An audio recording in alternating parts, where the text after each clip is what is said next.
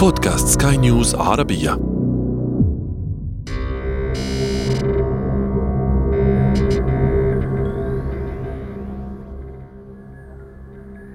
إذا كنت قد اعتدت على تغيير هاتفك على فترات متقاربة أو لا تلقي بالا إلى العمر الافتراضي لمقتنيات مثل السيارة أو التلفزيون أو حتى ألعاب الكمبيوتر ربما عليك تغيير ذلك الآن. لن يكون ذلك من قبيل الاقتصاد أو الحفاظ على أموالك وإن كانت تستحق بالطبع وإنما لأنك ببساطة ربما لن تجد منتجا بديلا لما لديك في نهاية يونيو من عام 2021 انخفض إنتاج السيارات في بريطانيا بأكثر من النصف مقارنة بنفس الفترة قبل تفشي فيروس كورونا بسبب نقص مكون أساسي في عملية التصنيع. وفي أغسطس من نفس العام أوقفت شركة جنرال موتورز الأمريكية خطوط التجميع لعدد من مصانع الشاحنات لديها لغياب نفس المكون. وفي اليابان اتخذ عملاق صناعة السيارات تويوتا قرارا بخفض إنتاجها العالمي بنسبة 40% خلال شهر سبتمبر لنفس السبب. وفي عالم التكنولوجيا لم يختلف الأمر كثيرا ففي يوليو ذكرت تقارير أن كبرى شركات تصنيع الهواتف المحمولة دخلت في أزمة نتيجة نقص أحد المكونات الأساسية في إنتاج الهواتف. قالت شركة أبل إن هاتفها الجديد سيرتفع سعره نتيجة ارتفاع ثمن تلك القطعة. فيما تواجه شركة مايكروسوفت تحديا لصنع ما يكفي من وحدات التحكم في أجهزة الكمبيوتر المحمولة ووحدات تحكم الإكس بوكس بسبب نقص نفس المكون أيضا. مكون لا يزيد سعره عن دولار واحد لكن نقصه قد يؤدي لأزمة حادة في قطاعات السيارات والهواتف والأجهزة الإلكترونية وغيرها ويشعل حربا بين عمالقة المصنعين في العالم. هذا أنا عمرو جميل أحييكم. وأنتم تستمعون إلى بودكاست بداية الحكاية الموسم الثاني. بداية الحكاية.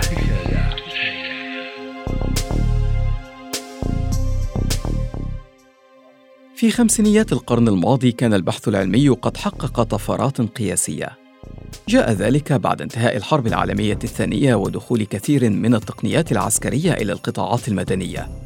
وفي نفس الوقت كان اندلاع الحرب الباردة بين الولايات المتحدة والاتحاد السوفيتي عاملا اضافيا لمنح البحث العلمي أهمية متزايدة. كانت أجهزة الكمبيوتر تعتمد آنذاك على ما يعرف بالصمامات المفرغة والتي كانت كبيرة الحجم وبطيئة. ثم ظهر الترانزستور للمرة الأولى في الولايات المتحدة في عام 1947 ليحل محل تلك الصمامات. لكن رائدين أمريكيين هما جاك كيلبي وروبرت نويس نجحا في تقديم براءات اختراع لصنع دوائر إلكترونية مصغرة تعتمد على أشباه الموصلات مثل السيليكون. كان ذلك اختراعا ثوريا بالفعل لأن السيليكون أتاح تصغير حجم الترانزستور بشكل يسمح بإدخاله إلى الشرائح الإلكترونية الدقيقة وبالتالي فتح المجال أمام تطوير الأجهزة الإلكترونية بزيادة ذكائها وتقليل حجمها. سميت تلك بالرقائق الإلكترونية. رقائق دقيقة للغاية. يبلغ حجمها أصغر من ظفر الإنسان وتحتوي على دوائر كمبيوتر تسمى دائرة متكاملة. ومع تلك الرقائق أصبح بإمكان البشر صنع جهاز كمبيوتر هائل الحجم في شريحة دقيقة الحجم. ربما يفسر لك ذلك لماذا كان أول كمبيوتر في العالم في حجم غرفة كاملة وكيف أصبح بإمكانك الاحتفاظ بكم هائل من المعلومات في وحدة تخزين تنتقل بها في جيبك الآن. وتتطور تلك الوحدة من حيث السرعة وقلة الحجم بمرور الوقت. وكانت النجاحات التي تحققها تلك الرقائق السحرية تمنح العلماء المبرر لإطلاق سباق محموم لتطوير وتصغير تلك الرقائق. تحولت تلك الرقائق من ترانزستور يرى بالعين المجردة إلى شرائح يحوي كل منها مليارات الرقائق التي ترى بالميكروسكوب والتي قد تؤدي حبة رمل أو شعرة بشرية إلى إتلاف الدوائر المطبوعة عليها. وهكذا توالت عمليات تطوير الرقائق الإلكترونية السحرية وانخرطت دول كثيرة في إنتاج تلك الرقائق أو الشرائح وطبعا في مقدمتها الولايات المتحدة. أدى ذلك أيضا لاعتماد عشرات الصناعات على تلك الرقائق.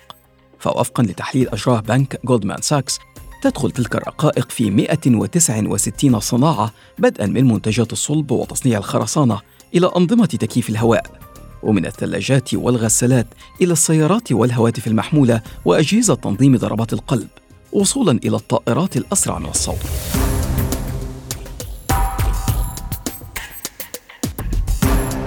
ما الذي حدث إذن؟ وكيف نشبت أزمة باتت تهدد عشرات الصناعات وتضرب عمالقة الشركات في مقتل؟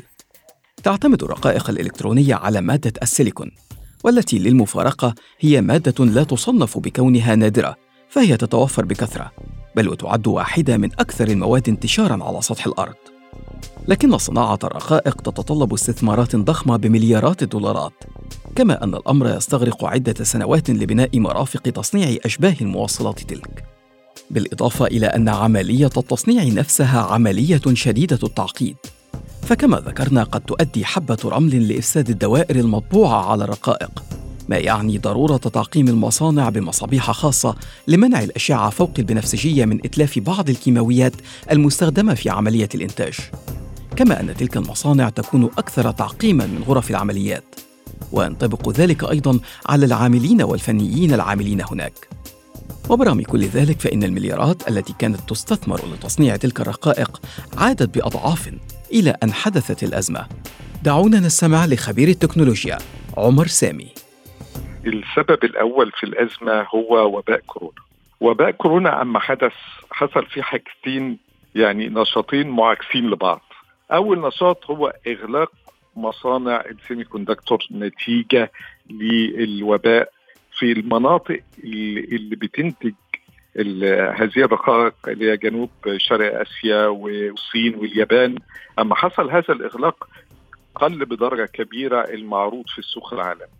الحاجة الثانية اللي واكبت الوباء هو استخدامنا المكثف للأجهزة الإلكترونية خلال فترات الإغلاق وخلال فترة مكوس الناس في بيوتهم للعمل أو للترفيه أو ما إلى ذلك فزاد الطلب بدرجة كبيرة جدا على الأجهزة الإلكترونية اللي بتستخدم هذه الرقائق. الحاجة الثالثه برضه اللي كان سبب فيها وباء كورونا هو إن هو خلانا نكتشف إن سلاسل الإمدادات العالمية في وضع هش أي حاجة غير متوقعة بتحصل بيحصل لخبطة كبيرة جدا في سلاسل الإمداد. السبب الثاني غير وباء كورونا هو في الحرب التجارية بين الولايات المتحدة والصين. ما الذي يمكن أن يحدثه هذا النقص إذن؟ في الواقع بدأت انعكاسات الأزمة بالفعل.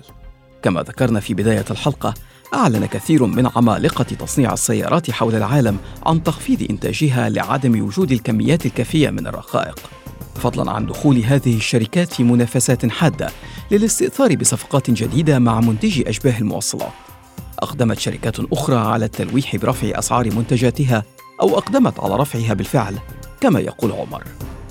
من المتوقع أن تخسر شركات السيارات عام 2021 أكثر من 100 مليار دولار من أرباحها نتيجة لاضطرارها لغلق مصانع لعدم توفر السيمي كوندكتور والحقيقة أنا عايز أقول برضو إن هي زي ما أثرت على الشركات هتأثر علينا إحنا كأفراد. لأن إحنا كأفراد هنضطر إلى شراء سلع بأسعار أعلى من الأسعار اللي إحنا كنا معتادين على شرائها بها فمن المتوقع أن أسعار السيارات هتزيد من 5 إلى 15% تقريبا. مختلف المنتجات اللي إحنا بنستهلكها بشكل دائم يعني ثلاجات سيارات أجهزة تلفزيون أجهزة إلكترونية أجهزة في المستشفيات لأن طبعا القطاع الطبي كله معتمد على الأجهزة الإلكترونية كل ده إحنا هنتأثر بيه من ارتفاع أسعار الرقائق الإلكترونية نتيجة لنقص المعروض فيها وزيادة الطلب بدرجة كبيرة جدا. هل يجب علينا إذن أن نستبق ذلك السيناريو بشراء أجهزة الآن قبل أن نعجز عن شرائها خلال العامين المقبلين وهي الفترة التي يعتقد أن الأزمة قد تستمر بها؟ في الواقع أن كثيرا من المتابعين ينصحون بذلك ويعتقدون أن شراء منتج الآن قد يكون التصرف الذكي لتجاوز الأزمة ولكن قد لا يبدو ذلك أيضا التصرف الأذكى لأن الاندفاع نحو شراء الأجهزة من شأنه أن يسرع من عملية استهلاكها وبالتالي سيرفع من سعرها مع نفادها من الأسواق. كما أننا في حلقة صنع ليفسد كنا قد ناقشنا فكرة استبدال جهاز لديك يعمل بكفاءة بالفعل للحصول على جهاز آخر لمجرد أنه أحدث قليلا أو أسرع قليلا. ربما يكون وباء كورونا قد كشف لنا عن أوجه قصور كثيرة في تكنولوجيتنا الحالية سواء في القطاعات الصحية أو في غيرها. وعن أولويات لم يلتفت إليها مصنع التكنولوجيا لكنها أثبتت أهميتها الفائقة في عالمنا الحالي. حتى لو كان سعرها لا يتجاوز الدولار الواحد كما هو الحال في الرقائق الإلكترونية. بداية الحكاية.